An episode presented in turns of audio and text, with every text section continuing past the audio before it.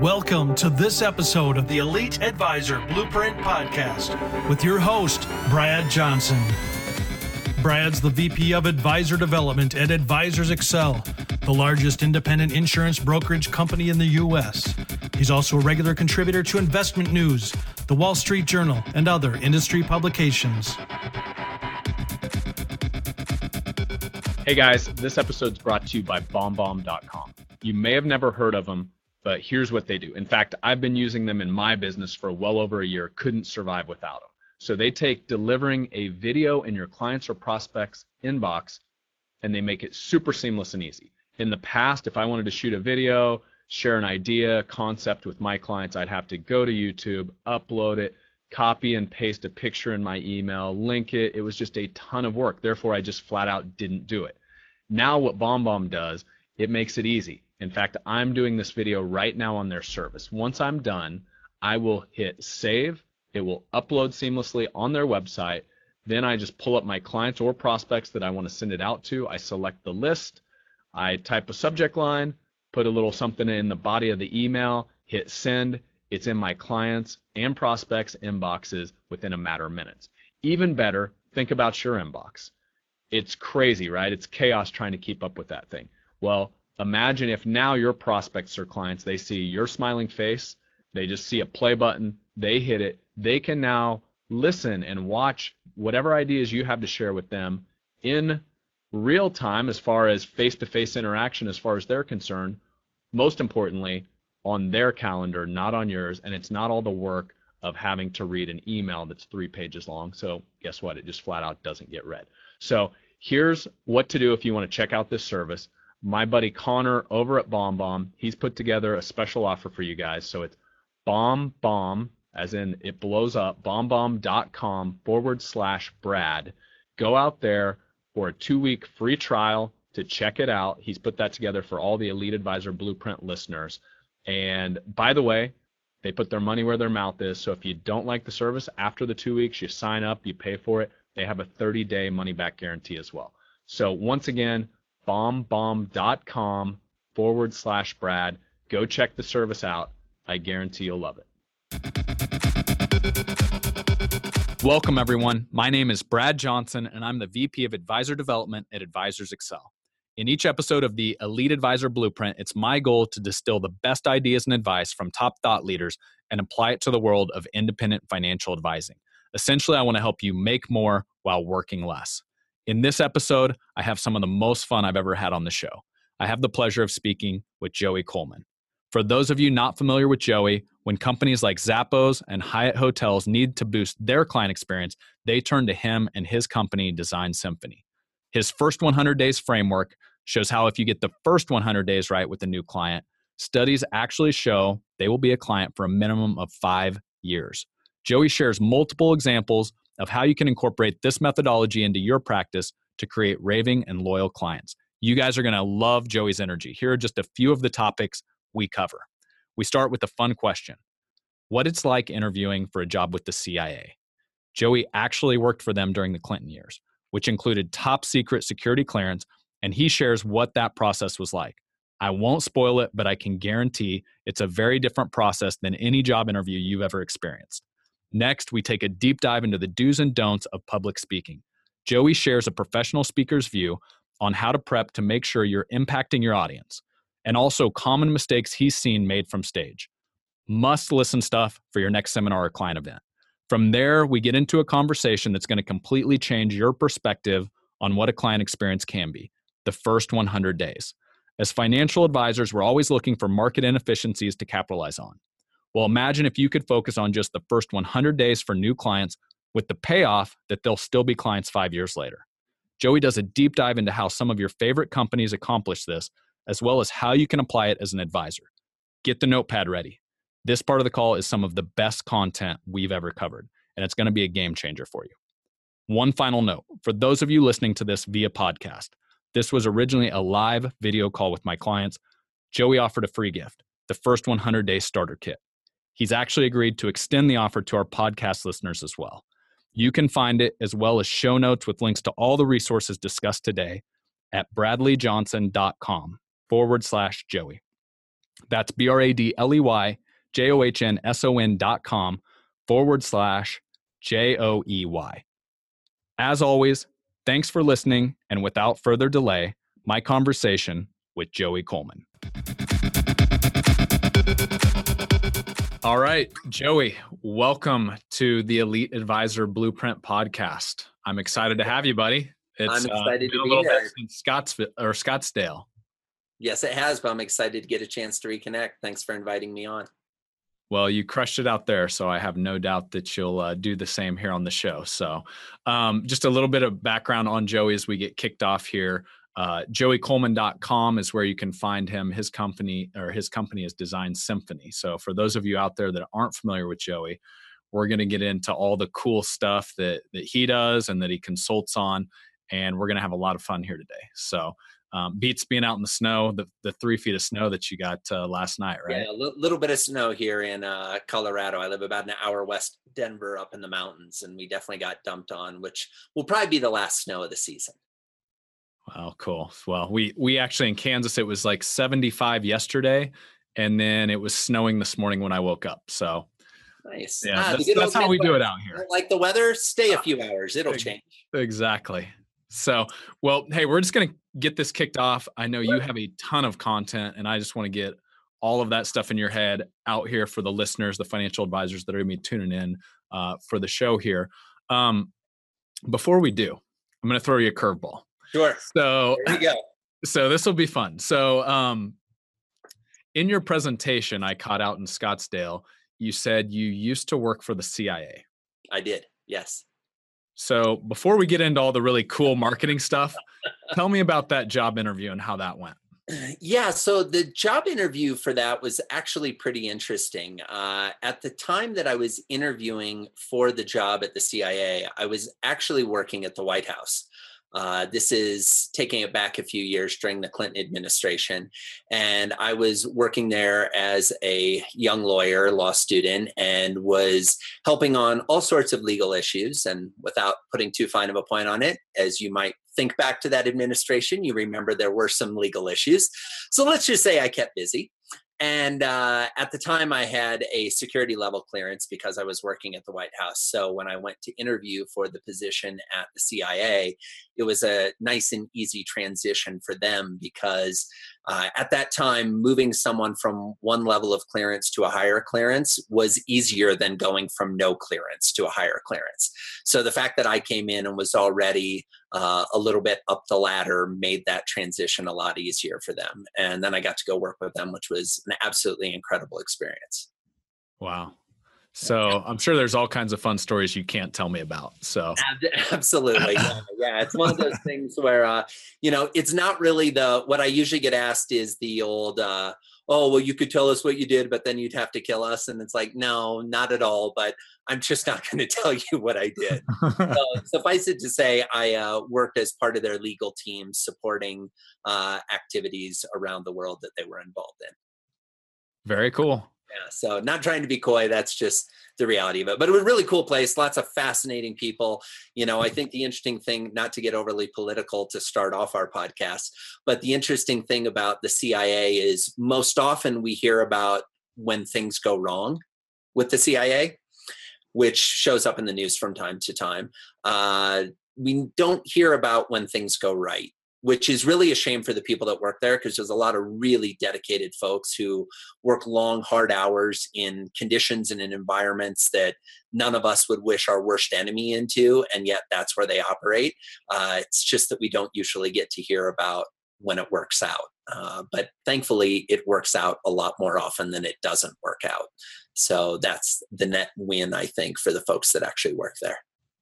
No doubt. You you don't hear about the bombings that never happened because of them. So, yeah. Absolutely. Well, uh, well, segue, but I just I had to I had to throw that out there. It was too interesting of a topic not no, to. No, no, that's no problem. It's uh it's one of those things that having it on your resume, I have yet to do a job interview at any point in my life after that where that wasn't one of the first questions they asked. So yeah, no, it's no problem at all. It's kind of like if you can pass the background check there, you're probably going to be okay on most other jobs. Yeah, yeah. I'll actually since you bring that up, I'll tell you a funny little story about it. Um if it's not too much of a tangent, forgive no, me. No, go for it. So at the time, the when they started doing my background check, this was to elevate me from a secret level clearance to a top secret clearance, and then we went beyond that later. But in that first jump from secret to top secret, they send out agents uh, and interviewers to talk to people throughout your life.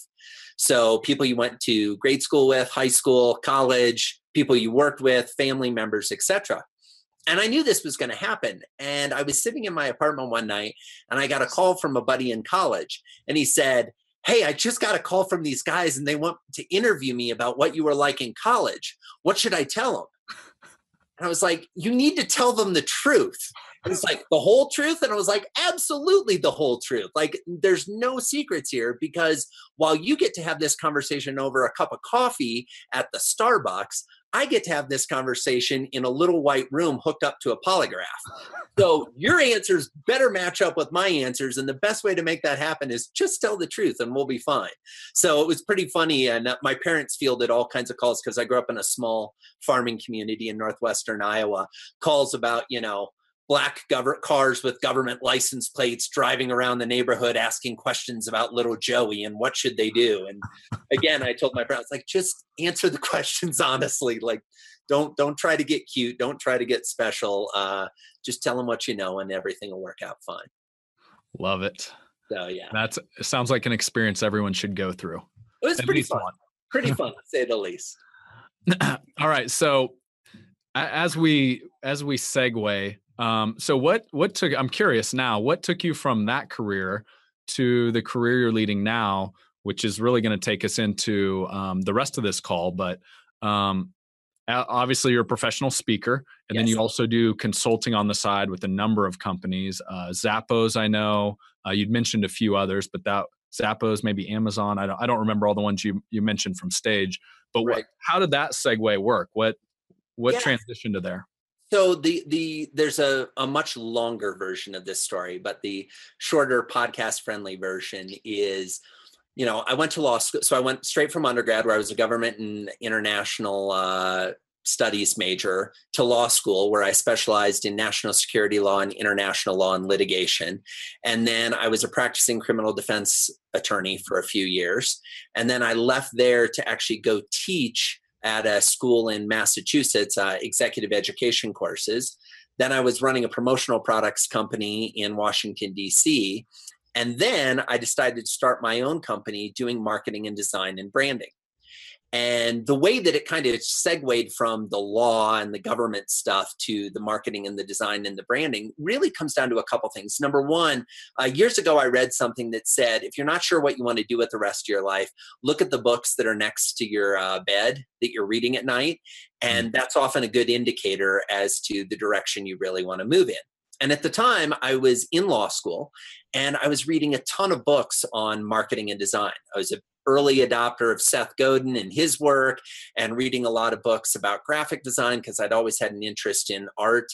And it dawned on me that the one of the things that I really enjoyed about being a lawyer was building the exhibits for trials. You know, the little models and the dioramas and you know kind of creating the big things to, you know, hide behind the screen and then reveal and it shows what actually happened in the case. And I was having a lot of fun on the design side. Mm-hmm. Uh, I also enjoyed practicing law. So I'm one of the few folks you'll meet that is not practicing law anymore that uh, didn't leave because they hate it. I left because I found something that I enjoyed even better.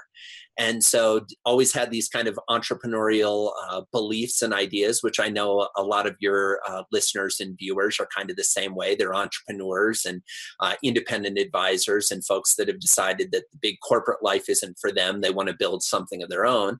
And that was my dream too. And so, I decided, well, maybe I should put my money where my mouth is and give it a try. And you know 10 plus years later i think this is probably it's like year 15 actually uh here we are that's cool well that's uh i love that whatever books are on uh, your nightstand is something uh, you should check out so now yeah I'm trying to think here right now i've got a lot of dr seuss uh, okay so.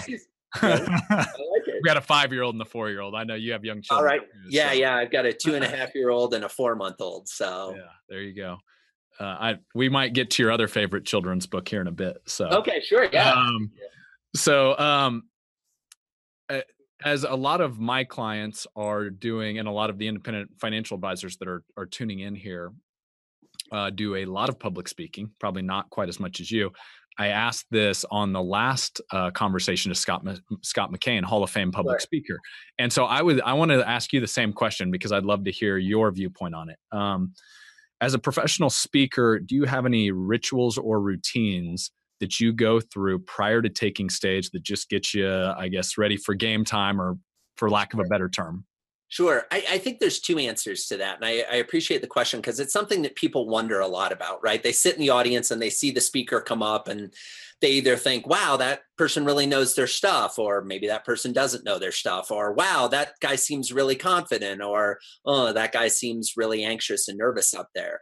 Um, but yet, it's shocking to me how few audience members actually come up and talk to the speakers. So, as an aside, before I answer your question, if you're ever sitting in the audience and you see a speaker and you like what they have to say, go up and tell them after the speech go up and ask them questions uh, we're a lot more willing to interact with the audience than it feels like when we're standing up on a podium or up on a stage and you're kind of down in the audience watching uh, so definitely encourage folks to do that. In terms of rituals and habits i'd say they kind of fall into two categories. There's the what happens up until the night before and what happens the day of so, what happens until the night before? The primary thing I try to do as a speaker is to really make sure that the presentation is customized to the audience. I've never given the same talk twice. I never will. Uh, not only does that keep it interesting for me, but I think it really keeps it interesting for the audience. Uh, I had the chance to listen to your interview with Scott. You know, he talked about working on slides up until the last minute. I'm the same way. If there's something in the news or something happens or I have an experience on site at the event that I feel is relevant to the conversation, I'll absolutely work it into the conversation and into the presentation. Uh, as you had the chance to see, my presentations are really visual in the typical hour long keynote, there's north of 250 slides. So what that really does is it almost creates kind of a movie running before me. So being able to add more visuals on the fly is a lot of fun.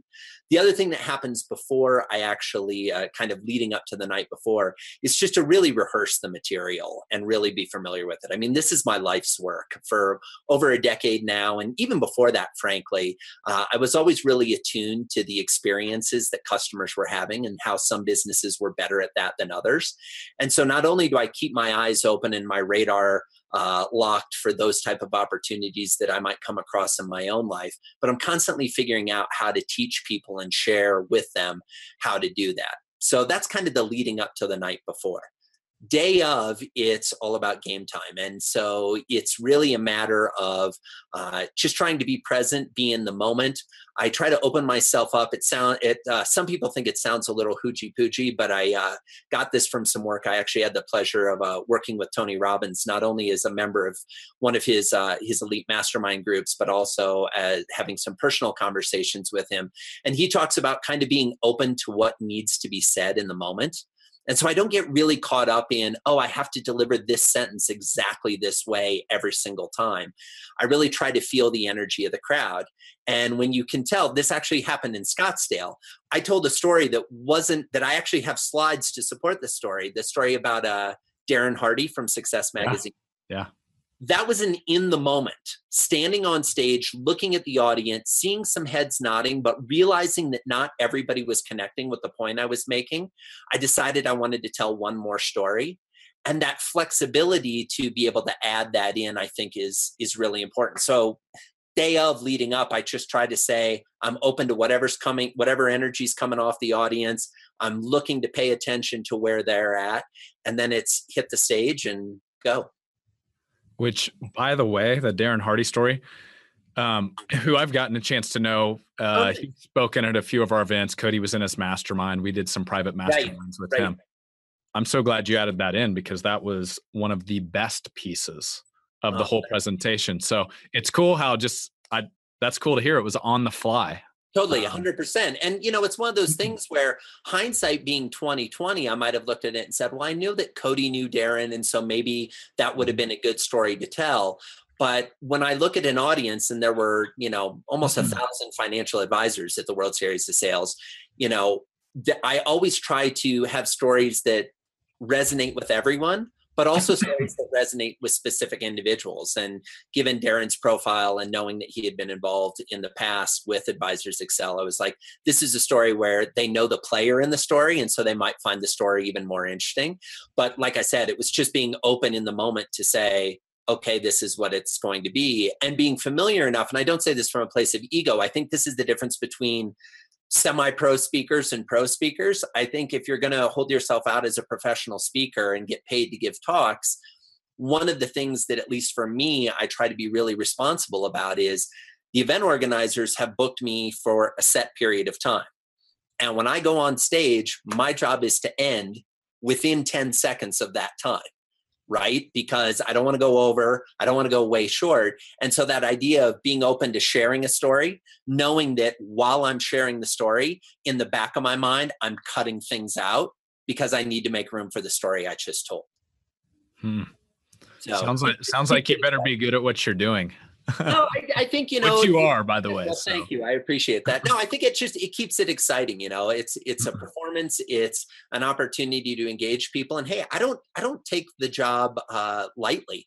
I mean, I recognize that companies are paying to have me come to create an experience for their audience. And it's not just a like rah rah, hey, let's feel better or let's get fired up to go back and do good things. It's like, no, what are the tactical things that you're going to do starting on Monday to make the experience that your clients are having better. Because I know that if you do that, it dramatically increases your bottom line. It dramatically increases your employee engagement and your employee level of satisfaction. And as a result, all boats rise together. Hmm. Okay, so I've got about three ideas. So I'm gonna I'm gonna pick one here. So um, okay, this will this will be fun. So there's a lot of financial advisors that we work with and consult, and the way that you the way that i really look at um, marketing is it's kind of like i've got like three slot machines sitting side by side mm-hmm. this one every time i put a hundred dollars in it pays me out 500 this okay. one every time i put a hundred dollars in it pays me out 1200 but i can only pull that lever maybe once every or twice a year right so it's just a matter of how frequently or how can i turn up the volume on each of these marketing funnels and then what's my roi and so, what's interesting is public seminars, when you look, and we've analyzed all the numbers, um, this is pretty consistent. Almost always, other than referrals, are about the highest ROI in the business. However, sure. this I'll tie this back to public speaking. However, guys that have never done them have stage fright, scared to get up on stage, um, and it goes back to knowing your content, rehearsing it, um, I think the studies show public speaking, people fear that more than death. So yeah, there, there is de- definitely that apocryphal story. What's fascinating yeah. is my buddy Michael Port wrote a uh, a great book recently called "Steal the Show," which anybody who's interested in doing more speaking, go buy that book. It is incredible. I think it's the best resource on the topic that is currently available. Uh, it's absolutely tremendous. But he actually talks about that, you know, fear, you know, oh, they fear speaking more than death. He did the research. Nobody knows where that came from, right? Just, Nobody can find the study that refers to that. Right. So here's the interesting thing. Uh, and a couple of my friends razz me because if, uh, you know, in conversations, people ask, oh, what do you do? Frequently it will come up that I'm a professional speaker. And they're like, ha ha, what's professional mean? Right. Like you've been speaking all your life. And the same holds true for all of your advisors, right? They actually know how to talk. They do it all day, every day. And they don't really get stage fright or nervous talking to their spouse or talking to their best friend from college or even to a group of friends at a dinner party. The problem is we put this pressure on ourselves. We think, well, this room's full of strangers and they're judging me. Fact of the matter is, I would say 99% of the audiences that you will ever address the people in the audience want you to succeed. They really do, like genuinely at a very deep cellular human level, they want you to succeed. So we kind of go into it thinking, oh, you know, and there's, again, there's obviously noted exceptions to that. And we see it lots of times with a politician addressing a hostile crowd or a lawyer addressing a jury. Like that's why we train for these things because we're, we know how to handle the audience that doesn't have our best interest in heart. But in a financial advisor world, you know, doing a seminar where you're going to tell people about the importance of compound interest or the importance of you know having a diversified investment plan or the importance of insurance being part of your mix of how you think about your financial security and stability the people who have come to the room want to hear from you like they want to hear what you have to say. And we often have a tendency as the expert or as the person giving the presentation to think, well, if I don't if I don't fire on all cylinders and cover every single possible thing I could on this topic, they're going to know that I left something out. They're not. Their knowledge on this is a thimbleful. You've forgotten more about financial advising than most of your clients will ever even think of, let alone retain right? Like, I mean, it's just not even close. So the fact of the matter is, we get in these environments where we feel anxious and nervous about it. If you come at it from the point of being an educator and a teacher, instead of trying to put the pressure of coming at it from being a sales tool or worrying about what the ROI is. And I understand as a business owner, mm-hmm. you want to take into consideration ROI. But if you walk on stage and your thought is, how many of these people are going to set up an appointment? How many of those appointments will I be able to convert? Who are the A ones that I'm going to take or the platinums? And who are the Bs and the Cs that I'm going to send to my junior advisors to build up their portfolios? If all of that is going in your head, yeah, we've got some problems. Instead, if you just clear your mind and say, for the next half hour, for the next hour, for the next however long your seminar is, my goal is to teach these people things that will make their lives better. And whether they choose to work with me or not, I actually don't care. Because the reason I got into this business was help to help people find financial security. So if they can find that with another advisor, great. And if my questions or my advice that I give to them or the information I share helps them to have a better relationship with the advisor they're currently with, great. No problem. Because we never forget where we learned it from right? Mm-hmm. We'll never forget the teacher who mm-hmm. took an interest in us and said, I believe in you. Let me share some of my knowledge with you. Awesome advice. So, okay, so I've got one other piece on that just because there, there's so much you can, I mean, we could have a whole podcast on just, you know, speaking um, and public speaking and how to do it right. But I know we've got some really cool stuff to get to. But one last question on that topic. So I know we've got a mutual friend in Stu McLaren, who sure. I believe you helped coach to victory at a mastermind talks. I, I had I I, I will I got to give a lot of credit to Stu. He and I did have conversations leading up to his victory. Uh, whether I deserve title as the uh, coach who coached him to victory, we'll leave that to Stu to decide. But uh, yeah, we definitely had some conversations. Cool. So so as you've coached a few people that that speak and speak on big stages, um, let's go with what are the three biggest mistakes you see people make when speaking from stage?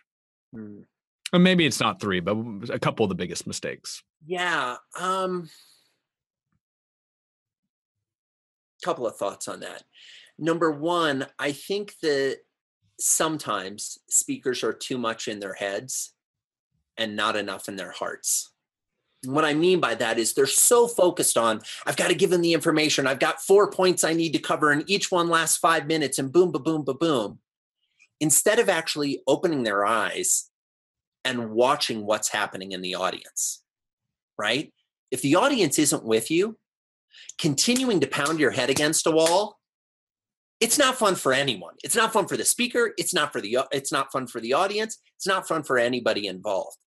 There have definitely been times where in speeches I have had a plan to go down one path and because of the reaction of the audience, I've taken it a completely different direction. And when that's happened, it's been magical.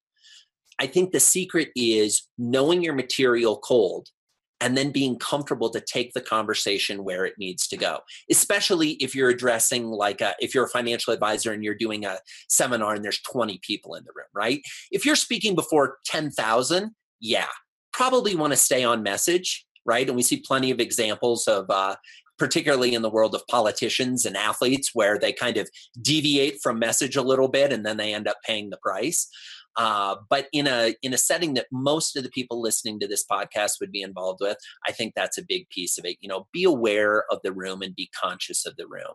Um, other mistakes, I think speakers have a tendency and those that are on the stage to be really hypercritical of themselves you know they they're doing a performance and they're looking at all sorts of things uh, give you an example and th- this is I, I, try to be honest in all of my uh, interactions or at least as honest as i can. Uh, i was watching the video from the speech i gave at advisors excel with my wife at the world series of sales. And we were watching this uh, a few week uh, last earlier this week actually. And I said to her, You know, I'm not really sure I like the shirt I'm wearing. And she started laughing. And it's like, as a speaker, I know the content and I'm watching how the jokes are landing and the, the audience is paying attention to things and I'm seeing how it goes. But we, we, we get hypercritical about every aspect of the performance. Relax, let that go right? The audience, if I were to, you, you just said, you, uh, shared earlier that you had watched it recently.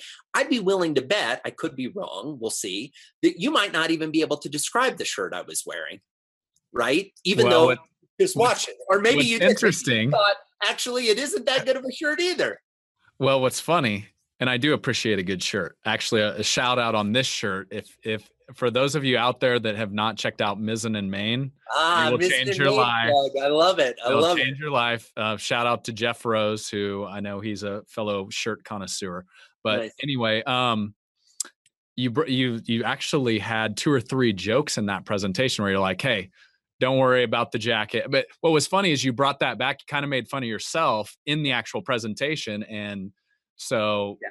Now, it's see, the jacket can... I love. The jacket I stand by. The oh, shirt, oh, oh, shoot. Questionable. No, I'm just using. No, but the funny thing is, I mean, that's another technique that if you if you do it right, can mm-hmm. really help you build rapport with the audience. Now, here's what we we know about me, right?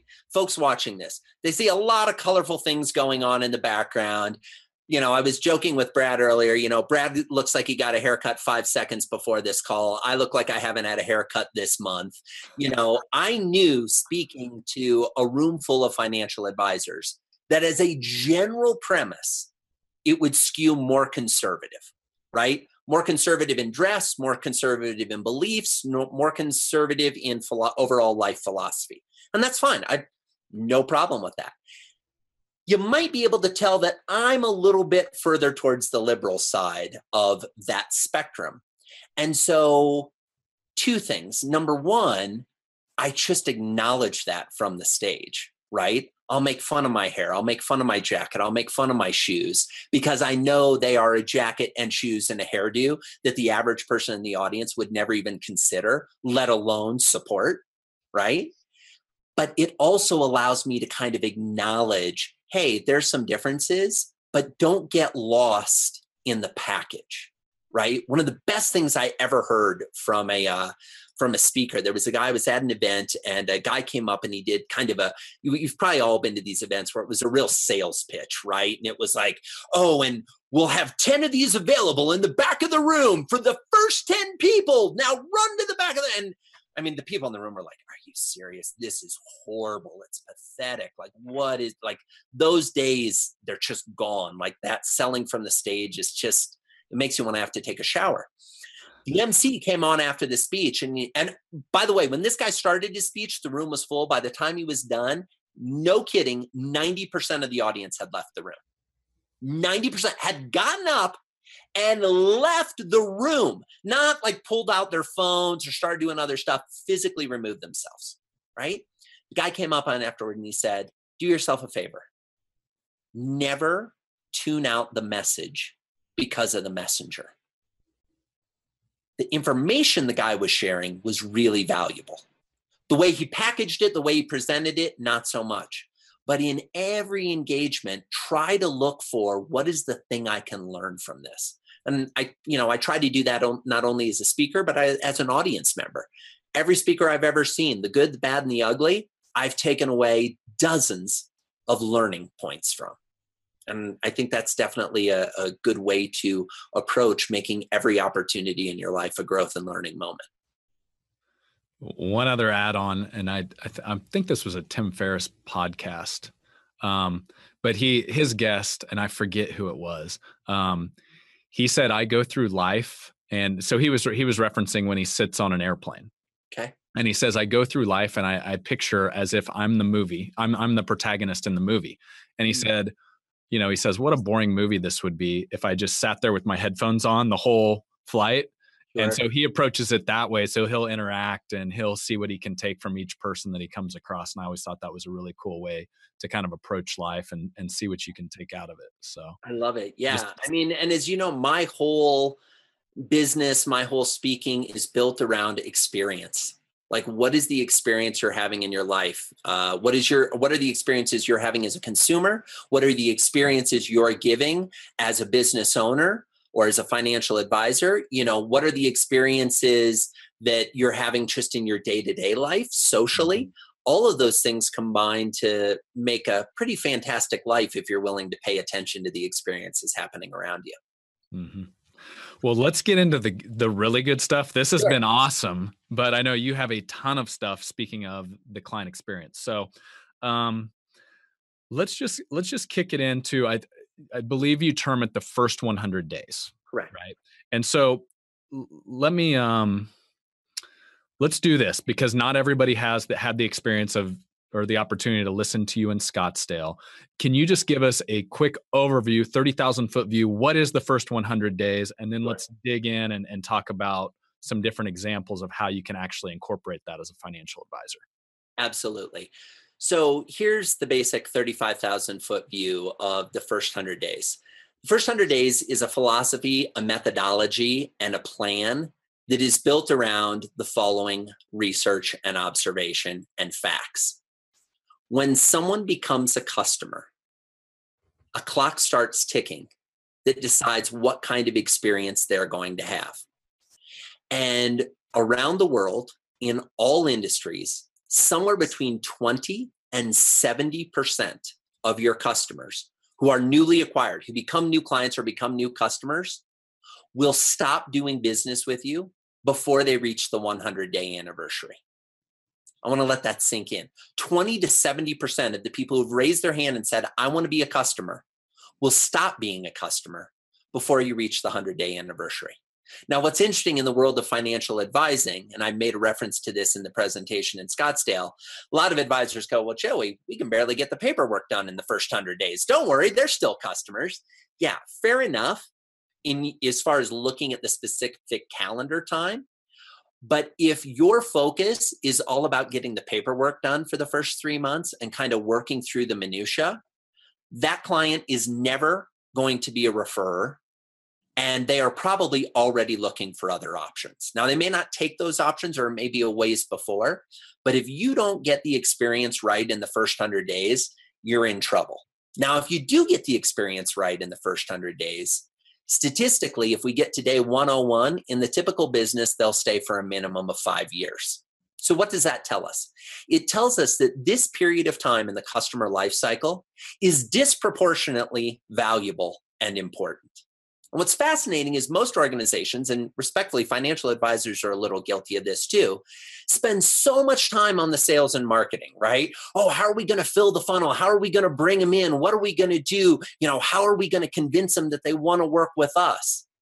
And then we get them to sign on the dotted line, and what happens?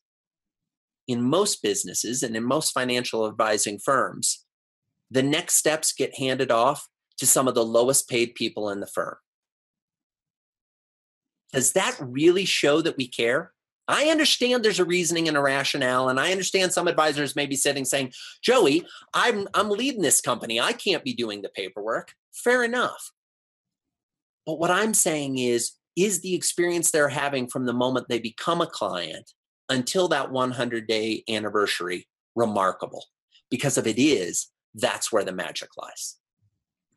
You made a great analogy in Scottsdale at our event uh, it was it was a marriage analogy. You know, you, you went on all these dates with your future partner, and you know, asked talked to her parents, and they said yes, and had a beautiful wedding. And then you're, you know, the next thing you know, you're like, oh, what about this girl over here? And that's unfortunately, it is a lot of financial advisory practices you know where it's as soon as you land them on to the next one on to the next one exactly and there's a couple of things financial advisors, if it makes sense, a couple of things financial advisors could do to avoid that, right? That are that are actually pretty simple. What about having the whoever's going to be the account manager or the person that's just sit in the meeting for 10 minutes? They don't have to sit in the hour long pitch, but bring them into the meeting for 10 minutes. Introduce them, let them get to know each other. When you go to lunch with the client, bring the receptionist who's going to answer the phone instead of having the receptionist eat at their desk or eat in the break room, right?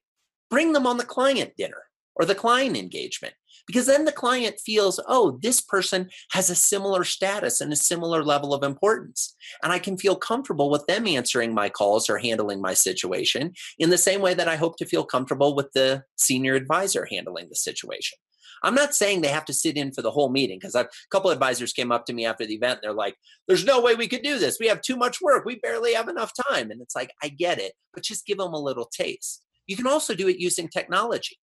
What if early on in the process you said, hey, by the way, you had your first meeting and they were going to go home and think about it? You said, look, I'm going to send you a link to a web page that has five four minute videos. It's a four minute video from each of the five people on our team that will be dealing with your account in the next year. Now, we'll introduce them to you as they come, don't worry, but I want you to get a feel for who they are early on in the process and you send them a link to a video that you've already shot, which costs nothing, by the way. And then they're watching these videos and they feel like they get to know the person. And the video shouldn't be, Hi, my name's Joey. I'll be handling the filing of your forms to transfer your accounts from Fidelity over to our firm or blah, blah, blah, blah, blah. It should be, Hey, I'm Joey. Uh, I'm super excited to be working with you. Bob told me fantastic things about you. Let me tell you a little bit about myself. I went to Notre Dame for undergrad. I went to GW for law school. I'm married with two kids. So, like you, as a fellow parent, I'm really concerned about what their future is going to be. I've been working in this financial advising firm for 10 years. I absolutely love it. You're in good hands. And I'm super psyched that we're going to have the chance to get to know each other in the weeks, months, and years to come. Love it.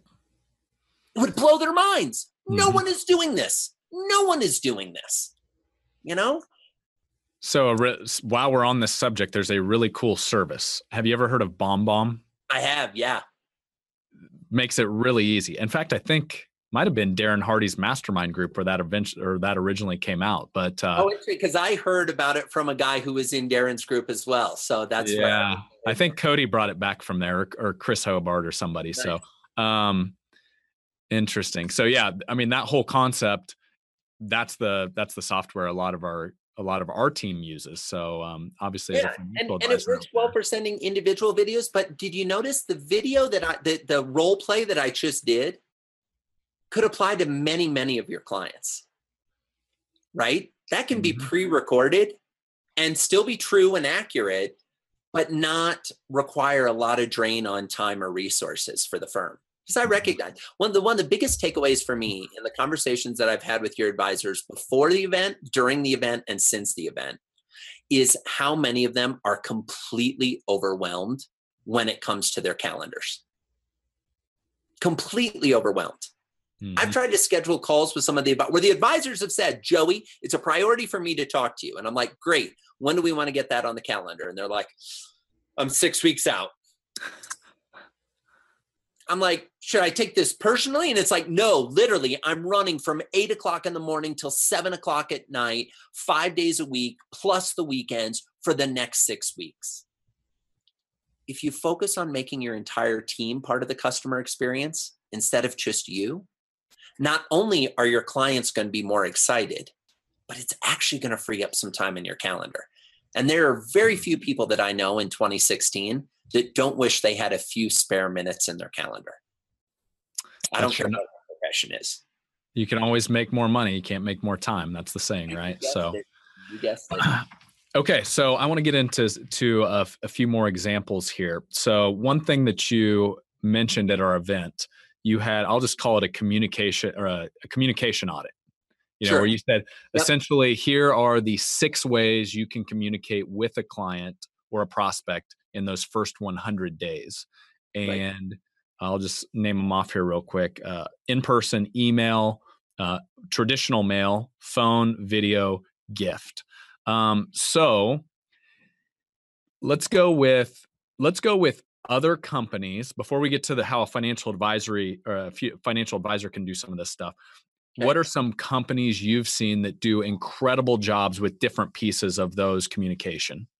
Just well, some fun examples. Yeah sure i'm happy to give some fun examples but before i do that let me just say it's not that it even has to be incredible.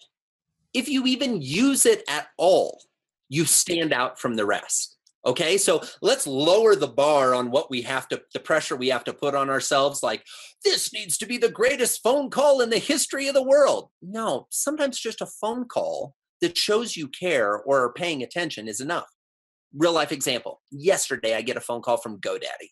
So I own a bunch of domain names. I have for years. I keep renewing them. Someday there's going to be things there. Some of them are built out businesses, but I'm an ideas guy. So I've got, you know, probably 50 domain names right? That are just kind of sitting waiting for different ventures and different ideas. And I got a call from GoDaddy. It was a 35 second call. And this is how the call went. Hello, is this Mr. Coleman? Uh, yes, it is. Uh, Mr. Coleman, do you mind if I call you Joey? Ding, ding, ding, automatically excited because Joey is not my full legal name. It's the name I go by, but it's not the name on my credit cards, which means it's not the name on the account that they're reading up, which means somebody paid attention in a previous conversation and put it into their CRM. I said, No, I actually prefer if you call me Joey, which I do. He said, Hey, we just wanted to call and let you know how much we enjoy you being a GoDaddy customer. Thank you so much for your business. I said, Oh, you're welcome. He said, You know, I know you've been with us for, wow, I look at it, you've been with us for over a decade. You probably have this pretty well worked out. But just out of curiosity, do you have any pressing questions or concerns?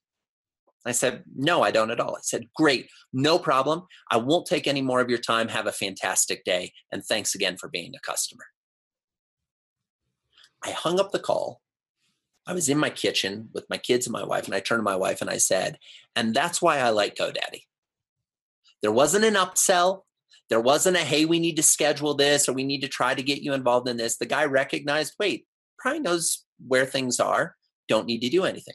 Irony of, irony of all ironies, this morning, because they were fresh in my mind, I went in and got two new domains and purchased another one of their upsell services on my own because I realized I had been needing it and I had forgotten that I wanted it, needed it until I got the call. So, moral of the story is you don't have to do anything above and beyond crazy. For let's do some examples that may apply to financial advisors because I think that'd be most relevant to the folks listening. You know, even a phone call to congratulate them on their kid making the state basketball tournament. Or a call to congratulate them on their 5-year wedding anniversary. Or better yet, a video that you shoot in the office on your iPhone in all of four minutes, where you walk around and you have everybody sing happy birthday. And that's what gets sent to them. It's using these tools we talked about in person, physical mail, email, phone, video, and presence to create personal and emotional connections, right? Not just to check a box and say we did it. A lot of advisors will say, well, we have a newsletter and that goes out via email. So whoop, check that box. We're doing great communications with them using email. Do you even read the newsletters you send? Stop and ask yourself that, advisors. Do you even read the newsletters that come out of your office? I'm not bagging on newsletters. Newsletters can be really valuable. But this implication that, well, we're checking the boxes, so therefore it must be good, that's where the problem lies. What if it was a newsletter that had nothing to do with financial advising? What if one time your weekly or your monthly newsletter, you did a whole issue on the people in your office and you said, hey, we don't need to be self serving, but it dawns on us that you may not know all the employees on our team. We'd love to take a few paragraphs here and introduce them. And you write about them personally what lights them up what interests them what excites them instead of how what role they mm-hmm. play your business. Sure mention that but that should be a sentence at most. These are the type of things you can do to create these interactions with your clients where your clients will go huh didn't see that coming. That was interesting. That was different. So spot on first of all because uh, it's you look at how how are humans you know how are we wired? We're wired to have emotional connections with others and 100%. so we call that creating a gossip column in your newsletter and in fact i would even take that a step further um, one thing that we realized on ours is nobody wants to read the current rate updates or anything like that. But what they do want to know is what Brad do this weekend with his kids, right? And so pictures and a quick little blurb, kind of like a Facebook update, really. You know, here's right. what's going on in my life. And so we've incorporated that into things we do. A lot of our clients have too. So I'd even encourage them to include that in almost every uh, communication or newsletter if possible. I agree. And I'd encourage them because I've seen some of those newsletter where it's at the bottom mm-hmm. where I'm never going to get there. Lead with that. Mm-hmm. Mm-hmm. Because if you were to pull your clients aside, how often do you think their your clients go out with their friends for dinner and talk about you, their financial advisor, or talk about how their investments are doing in the market? You think those are usually the opening questions when they say, "Oh, Bob, Linda, it's great to see you. We haven't had dinner in 6 months. Oh, how's your portfolio doing?" Right?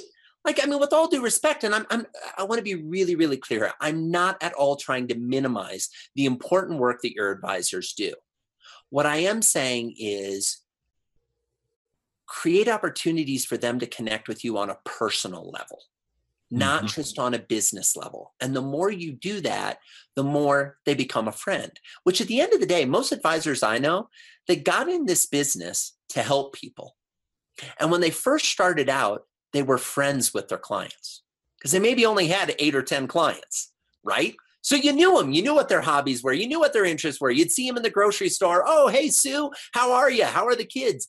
Because you didn't have to remember that much. It wouldn't surprise me if some of the advisors watching this are in a scenario that when it comes time to do the annual, you know, review and check in, that they have to go to the folder or the file to refresh their memory as to who this person even is. I'm not being critical again. I get that that is part and parcel with growing a mm-hmm. business.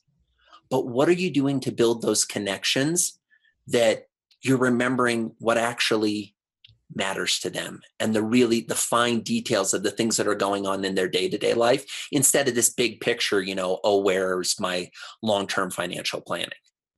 Mm-hmm.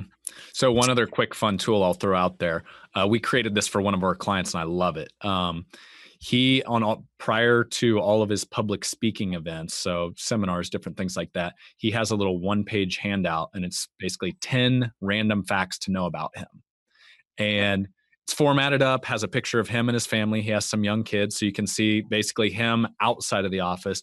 Love and then it. it's just completely non-business related tips. Like one of them was hey, I worked at In and Out Burger in high school. So any of the secret menu stuff you want to know, I'm your guy. Right. Nice. And nice. so it's just, it's funny because I read his and I'm like, wow, I learned like three things that I didn't even know. And I've worked with this gentleman for four or five years, you know? So just the fun, interactive, get to know me as a real person stuff goes so far. Absolutely. And I would, t- I think, mm-hmm. first of all, I think that's a great idea. So you go to the public seminar, if I'm understanding correctly, and you get handed this little form that tells you some interesting things about the guy who's about to speak, correct? Correct. Yeah. Awesome. So then some of those people actually become clients, correct? Or at least mm-hmm. that's our hope, right? Mm-hmm. When they show up for the first meeting and we're getting all their particulars, I'd ask them to answer the t- same 10 questions throw the ball back into their court mm-hmm. and say, let's build the same rapport. Craziest job I ever had as a kid was working at In and Out Burger. What about you? What's the craziest job you ever had? You know, my best advice for raising kids is, you know, it's okay if they have sharp objects, but don't let them run with them. Okay. What's your best tip for raising kids? And suddenly you're having fun, you know. And I'm making this up off the top of my head. And what's great is because I know Brad has kids that are at the that sharp, don't run with it age. Right. Did you see his reaction, folks? Watch on the podcast. Watch his reaction when I said that. Partially because it was funny, and more likely it was because he thought of his own kids in that moment. Right? Yeah. Now we're making personal and emotional connections. It's amazing. Sometimes it's the simple stuff, right? You know so, what, Matt? It's always the simple stuff. it's not just sometimes, it's always the simple stuff. And what is often disheartening and shocking for us to learn as business owners that it's It's not the radio show or the TV show or the shock and awe kit or the amazing binder that really sealed the deal. It's part of it. I'm not saying those things aren't important. 99 times out of 100, what seals the deal is they feel like, you know what, this guy's going to take care of me. This woman's mm-hmm. going to be in my corner. And that is a gut feeling that can be augmented by your branding and your marketing materials. Absolutely. But it's accelerated even more by who you are as a person and how much you're willing to share that with them. Mm-hmm. Spot on. All right. So we've got about 10 minutes here. Sure. And and I, I, feel like this conversation could go another two hours. So maybe maybe we have to do part two of this someday. I'd be happy to come um, back and do a part two. cool. So all right. Because I want to for sure capture this story. So this was one of the I, I, was scribbling notes like crazy during your presentation down in out in Scottsdale. But this one was one I was like, this is a no brainer. Why does everybody not do this? And it was the it was kind of a two part story. Okay. Do you have a buddy? Uh, his is John Ruhlin. Am I pronouncing yeah. that right? Absolutely. Okay. And he, I think you called him an expert in strategic client appreciation. Correct. So he has a story where, and I wrote down a quote a gift with your logo on it is not really a gift for them, it's a gift for you. Yeah. Right. As a business owner, if I give you an Advisors Excel logoed something, right? Totally. So, first off, can you hit on that concept and really what John does that's really unique? And then segue into your Darren Hardy story, uh, if you don't mind sharing that as well, because I yeah, thought that yeah, was really no. cool. No, happy to. So, uh, John and I have known each other for a while now. Great guy. Uh, as Brad said, is an expert in strategic appreciation. And what that means is what are you doing to acknowledge, appreciate, and gift your clients that will help deepen and build and further the relationship? Right? So, in working with him, one of the things that I said is, you know, we were talking about logos and client logos, and he agrees with this. You know, I'd actually said, you know, a, a, lo- a gift with your logo on it isn't a gift for you. Uh, or isn't a gift for your clients rather it's a gift for you right because it's it's more marketing material what john does is really special he when early on when i first met him not long after that uh, he sent me a gift and it was a knife and on the knife it like a really nice like high end kitchen cutting knife right? And it said uh, for the family of joey and Berit coleman my wife's name and then underneath it had the design symphony logo the logo of my company. Now what's really cool about that is a couple of things. Number one that knife gets two touches in our house every night. My wife makes dinner she uses the knife to prepare dinner i do the dishes i clean the knife. Every night we see that knife at least twice, if not more.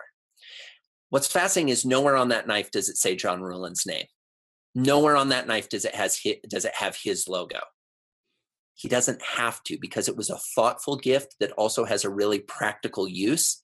And I remember every time I use it, my relationship with John right? So John is really brilliant at this stuff. I had the opportunity to be on a podcast with Darren Hardy and uh, the founder and editor of Success Magazine. And we were talking about uh, customer experiences and how to create remarkable experiences in the first 100 days. And at the end of the podcast, I wanted to send him a gift. And so I talked to John and I said, Look, I want to send Darren a gift, but what do you get for the guy who has everything? Like, you know, Darren's super successful, uh, very well off financially, like everything's good. Like, what am I going to buy that is really going to move the dial for him?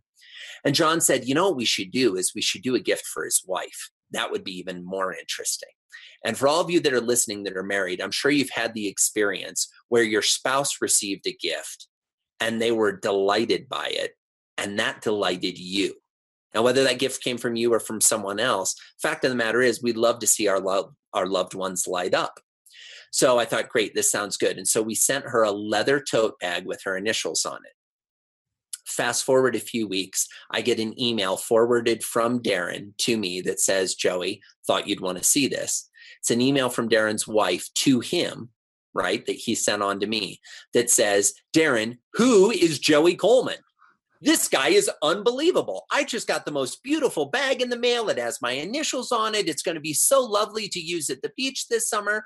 Please send me his email and phone number so I can thank him personally.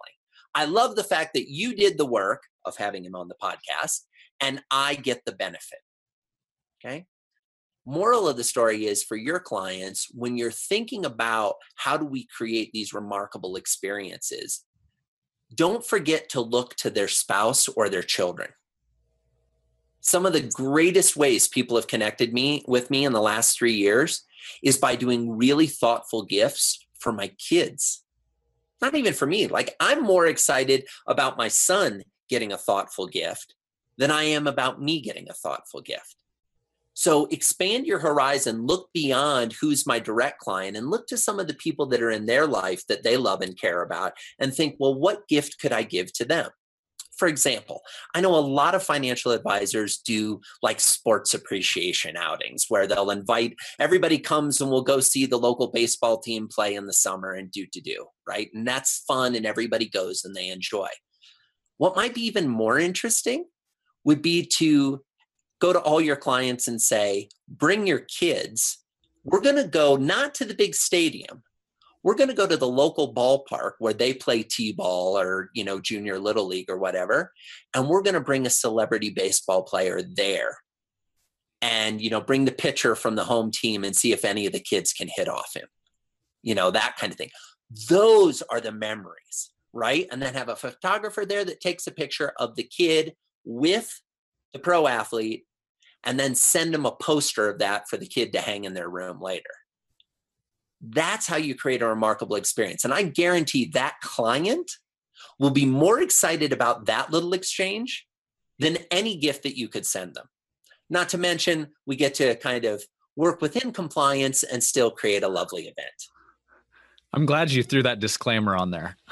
Exactly. we, we get to deal with that uh, on a daily basis. Oh, so. absolutely. And I get that. But, you know, the funny thing about compliance, and we talked a little bit about this, you know, a lot of the folks that work in compliance are lawyers or, or report to lawyers. And as a former lawyer, let me just say this they actually don't like saying no to you you think that that's their job. You think that in their interview, the, the person interviewing them said, Would you like to be a compliance officer? They said, Oh, I'd love to. Can you say no to me 50 times? Because I need you to get used to saying no to any idea that comes out from the financial advisors we're working with. They actually want to say yes. So just befriend them. Try to make a personal and emotional connection with them and say, look, we want to put together this fun event. And by the way, I know from my own research, the rules around compliance around events are a little bit different than the rules around a gift and an event can be a gift as well and then a small memento of that gift like a poster which by the way would cost all of $20 to print can be a huge reminder of this incredible day we had at the ballpark right mm-hmm. so work with compliance they, they they'll they'll be willing to work with you hey and that's that's coming from a former lawyer so totally. it, it totally. holds merit so yeah, yeah. Um, and one thing I don't I don't want to miss on that because I think the key thing here is genuineness. And I know the gift to Darren Hardy's wife had a very thoughtful note, and it, and it was, hey, you made a huge sacrifice. Yeah. Darren's time away from you, and so hey, I just want to say thank you. You know, and I think that's the other piece of that powerful. It's not just the gift; it's the thoughtful note that goes with it that you actually put thought into the the whole thing as it was coming together. Absolutely. Yeah, and forgive me, I left that part out of the story, but yeah, I mean, it's often a handwritten thank you note or a handwritten little message is exponentially better than anything that you would purchase and mm-hmm. give to them, right? Stop and ask yourself this question. Tell me the last three handwritten notes you got my gut instinct is for the average person watching this, you have to go back at least a year to get all three in. This is something we don't do anymore. We send emails, we fire them mm-hmm. off, right? All I'm saying is spend 10 minutes, remind yourself that you learned cursive when you were a kid, and write a note right? It's that simple. Like you were taught this for a reason. I find it ironic that we don't teach handwriting in schools anymore. I think this is going to make the idea of a handwritten note even that much more special because the generation that's coming up right now isn't even learning that. Okay, so now we'll have this kind of artifact that's a reminder of yesteryear and when times were simpler and when people cared more. And now you can trigger those type of emotions. Are you kidding me? I'm kind of looking forward to it. So, so fun fact they actually have a way now to turn your handwriting into a font. totally Or yourfonts.com. So totally yourfonts.com or bond.com and all those Mhm. work and and i think those are a great solution right nothing beats you handwriting it because by the way when i get one of those letters that's your font printed out i can tell that it was printed out Yeah. which is fine and you may say well joey i have sloppy handwriting i i need to use that okay that's fine but i'm just saying then at least do a personalized ps with one sentence on the bottom so that they know you care Yeah, for sure. Well, it's I mean it's it's like the newspaper. It's going extinct. You know, everything's going electronic. So if you go do what everybody else isn't doing, you're just going to stand out that much more. zig when everybody else zags. Yeah. And Exactly. at the end of the day, and I know Scott talked about this on your uh, show, you know, this whole idea of creating distinction and being Mhm. distinct. I mean, at the end of the day, isn't that what we want to be? We want to stand out and we want to be thought of as special. Well, so do your clients, right? And what more to make them feel like they're special than these little personal touches? Right. These little you know, whether it's a handwritten note or just remembering what their favorite ball team was or remembering what type of coffee they like to drink or whatever it may be, those are the things that reinforce that you actually do care about your clients. hmm Well, Joey, we're very close to the end here, but if it's cool with you, I want to sneak in some rapid fire questions. Yeah, Are you you good on your feet? You're ready to roll? uh, I'm ready for it. Let's make it happen. All right, buddy. Um, all right. So this is one of my favorite questions, and I know you're a big reader. Um, what's I'll, I'll, I'll ask two pieces to this. Answer however much you want. So, the favorite book you've ever read, and how it impacted your life, or your favorite your favorite book to gift, or that you gift the most, or both. Interesting. So that's, as you might know, that's an extremely difficult question, especially for someone who uh, loves to read books. And I definitely love to read books. Let me uh, take them in reverse order. Okay, we'll start with, and I'll, I'll come back to my favorite books, but we'll we'll go in reverse order with the books I like to gift. There are two books that I probably gift the most. One is Tim Ferriss's Four Hour Work Week. I gift that to any, especially young person I meet or budding entrepreneur or just starting out entrepreneur, because I think there's a lot of great information in there and a lot of great suggestions around how to structure your business and build it. So that is probably one of the books I have gifted the most. Uh, it's been out for a while now, but it's still a classic. And don't be caught up in the title. It's not about creating only working four hours a week. Uh, I've had the pleasure of interacting with Tim and speaking on the same stages and getting to know him over the last few years. And he works definitely more than four hours a week, uh, but it's about you know automa- automation and systemizing and things like that. The other thing I love to give is um, when we, and we t- we talked about it uh, uh, in the presentation in Scottsdale. I love to gift new parents uh, a book, and I am drawing a blank on the author's name, but just go on Amazon and Google it. It is called Go the F to Sleep. Okay. And it's basically a children's book that has been written which if you you know and i know it's a little little off color in terms of the title and by the way when you get into the book it is definitely a not safe for work not safe for little kids book but it's such a powerful uh, message, especially for new parents that are dealing with sleep deprivation and trying to put kids to sleep. It's it's definitely a classic. Um, so- Especially when read by Samuel L. Jackson. right? Exactly. I was going to say the audio book is even better because the audio book is narrated by Samuel L. Jackson, which is even better, right? But even the written book is fantastic. And I've heard that Jennifer Garner just did a reading of it. I've not seen this yet. Nice. A couple of people have told me that they've heard about this, so I'm going to have to seek that out. So, yeah, it's it's pretty fun and entertaining. Um this is in terms of the the book that has impacted me the most it's this is going to feel like a little bit of a cop out but hear me through. Um it's the next one right? And the reason i say that is because the thing that has served me best in my entire life is being a lifetime student and constantly looking for opportunities to grow and learn. I read across an unbelievably wide spectrum of books. I mean, I have my business books, obviously, I have my marketing books, my sales books, my customer experience books. I read a lot of design books.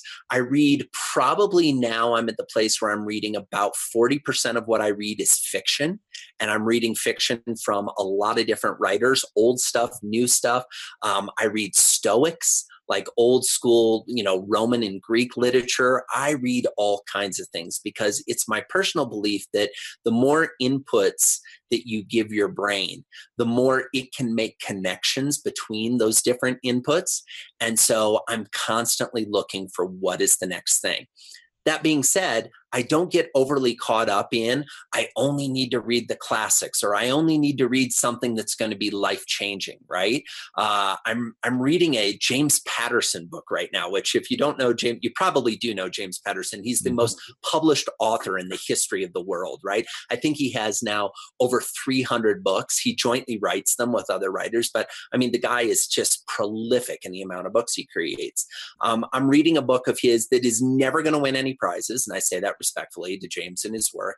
It's never going to stand out, but it's it's a little bit of a it's candy for the brain right it's it's nothing that's going to change my life it's nothing earth shattering but it allows me after a long day of work to put something into my head that isn't work related and what's fascinating is it's already making other connections that are showing up in my life just because I'm allowing my brain to rest and not worry that everything I have to, that everything I read has to have a purpose. So that was a long answer to a rapid fire question. I love it. It was good stuff. So, all right. So let's go with, uh, this is always fun. Okay. Let's go with two more. Let's go with right. two more. And uh, let's go with if you could go back and give your when did you graduate from law school? How old were you? I graduated, let's see, I graduated from law school when I was about 24, 25 ish. I went straight to law school from undergrad. Okay. So let's let's let's go to that time in your life. So okay. just hopped out of law school. Yep. Big accomplishment. If you could go back and give your 24, 25 year old self, younger Joey, some advice. Yeah. What would it be? This is all going to work out even better than you think we spend so much time, I think, when we're young, worrying about where is the future headed. And as a result, we often miss the present moment we're in. I had some absolutely incredible experiences in law school and post law school. And one of the the most frequent questions I get asked when people find out was I, what that I used to be a lawyer, and they're like, "Oh, well, then was law school a waste of time?" Absolutely not. Absolutely not right? It was hard. It was a challenge. There were plenty of sleepless nights. Uh, it was in many ways some of the the one of the most difficult things I ever worked myself through. Um, and I think when you're that age and you're kind of done with your formal education and you're stepping out to the world, there's this question of, well, I got to get the right job. I got to get on the right path. I got to start climbing the ladder. And the more, you know, here I am, give or take 20 years later, I realize that it's less about getting on a single ladder and climbing and more about just continuing to take a step forward you know it, it ends up feeling a lot more like Chutes and Ladders than just a ladder right? Um, there are times where it's going to be a setback there are times where you're going to bounce from one ladder to another ladder and it's a lateral or maybe even you go back down but just trust that it is all working out exactly the way it's supposed to and the more open you are to the possibilities in front of you the more fun this adventure of life will be. So that's what i'd remind myself at 24 love it. I love it. All right last one Sure. Uh, so, what is the one piece of advice you can give the listeners or the viewers uh, on the the podcast here that has led to your success? Hmm.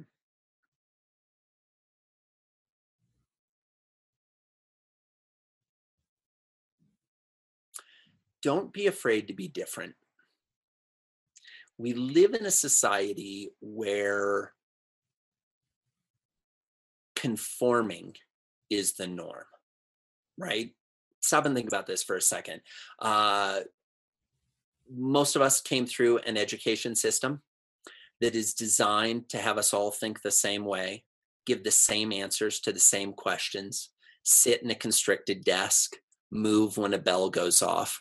It's an education system that was designed to create factory workers. The problem is there are no more factories. And at the risk of getting into a big discussion about economics and politics, they're not coming back. They're just not. And so now we're in a place where, as professionals, the thing we were taught follow the rules, do what you're supposed to do, check off these boxes, and you will succeed. Go to college, get an education, start your business, do this, do that. The path is never linear. The path is all over the place. It's chaos, right? The sooner you embrace the chaos and say, you know what, I'm willing to be a little different, the better things will work out for you right? We when we think about our best friends, the people that we love the most in our life, chances are they're a little quirky. They're a little weird. They're a little different, right? And part of what we love about them is that we kind of don't exactly know what's going to happen next. Now, I'm not saying live in chaos all the time, right? You want to have some consistency, but be willing to try something different. Be willing to go a little bit further. Um, I mean, I just rewrote the uh, about section of my website. So if you, um, we had talked, there's there's actually going to be a bonus for the listeners. If you guys go to joeycoleman.com slash Brad, B R A D. So it's Joey, like the seven year olds, you know, Coleman, like the camping equipment.com uh, slash Brad. You can download this uh, first 100 days starter kit that we're going to give you. But then if you get a chance, click over to the About Us page. I share stories in there that, yes, my wife knows and my close friends know, but there's a bunch of stuff in there that is just completely random. And part of the reason I do that is to show that the path has been really eclectic. You know, we started this entire conversation with a guy who's an expert about customer experience asking what it was like to work at the CIA. There's actually method to the madness. And it wasn't as much of a conscious choice when I was growing up to try to do the thing that was a little different or a little odd or distinct. But what I found is throughout my life, those are the pieces that folks are most interested in.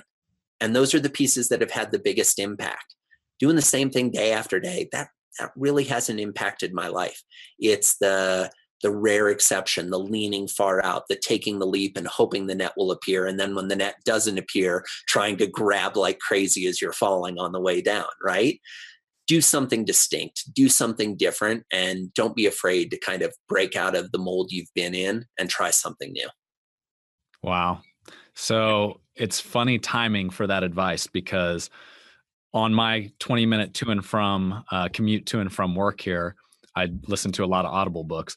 I'm right now on Einstein by Walter Isaacson. Interesting. And that's a guy that he, it's interesting because he was in that mold of education where, hey, everybody think like this. And there was a quote by one of his teachers. I'll probably butcher this, but it's something to the effect of Einstein, you're a very bright boy, but you can't be told anything.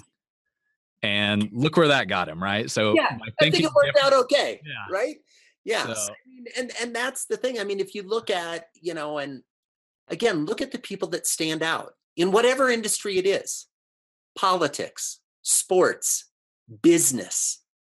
The names that stand out and and and the people that, you know, kind of get our attention are the freaks, the weirdos. I mean, Apple did an incredible commercial years and years ago, right? That was all about this, the rule breakers you know the people that see things differently it's actually a lot more fun there too. I mean not only does it have benefits to your personal life but it's more enjoyable than worrying so much about well am i going to look different? Am i going to stand out? You know is this haircut too wild? Is are these shoes too bold? You know whatever it may be just do mini experiments just give it a try and try to approach something a little bit differently than you have in the past and i think you'll be surprised with the results awesome advice um, that's that's good so um, well and as we wrap here so once again uh, joey has been incredibly kind. So he is gifting everyone that's watching, listening, however else you're taking this content in. Um, so it's it's really a starter kit for the first hundred days concept he's talked about. There's gonna be a ton of tools in there where you can distill down a lot of what we've covered here today and actually build it into your practice. So um, joeycoleman.com forward slash Brad. I even have my own special page, so I feel yes, feel good about that. So anyway, go check that out. And um, I just want to say on my end, Joey, thank you so much. This has been an incredible hour or so that we've spent together and uh, my guess is we'll probably get a few uh, few requests for you to come back and, and hop on here again. So thank you. Oh, that'd be great. I'd love to. Thanks, Brad. I really appreciate the time, and thanks to everybody that listened all the way to the end. Uh, you gave us a valuable gift of your time. I appreciate that. Hopefully, you got some ideas of things you can implement in your business right away uh, to make that better. And if you ever have any questions, anybody who's listening ever has any questions, things they want to know about, do not hesitate to reach out to me. It's real simple, joey at joeycoleman.com. We make this really straightforward so you can find me. Send me an email. Happy to chat. Happy to help in any way I can. Thanks, Joey. And stay stay warm out there in Colorado. Will do. Thanks so much. All right. See you, buddy. Bye. Hey guys, this is Brad again. Just a few more things before you take off. Number one, seven technology hacks that financial professionals can use to reclaim unproductive hours every day. This is a free tool I'm gifting you on my website, bradleyjohnson.com. It's available right on the homepage and includes seven tools, apps, or other technology hacks I've uncovered in the last decade or so of consulting the top financial practices in the country to allow you to put hours back on your calendar. There's only one way to get it. Subscribe to my free updates, and it's delivered to your inbox as soon as you do. Once again, it's available at bradleyjohnson.com. B R A D L E Y J O H N S O N.com. My gift to you for checking out the podcast. Number two, if you've listened to a few of my shows now and enjoy it, I'd appreciate you heading out to iTunes or Stitcher to rate the podcast and just let me know what you think. If you have ideas for future guests, please share them there as well. Thanks again for listening. I'll catch you on the next show. The information and opinions contained herein are provided by third parties and have been obtained from sources believed to be reliable, but accuracy and completeness cannot be guaranteed by Advisors Excel. The guest speaker is not affiliated with or sponsored by Advisors Excel for financial professional use only, not to be used with the general public or in a sales situation.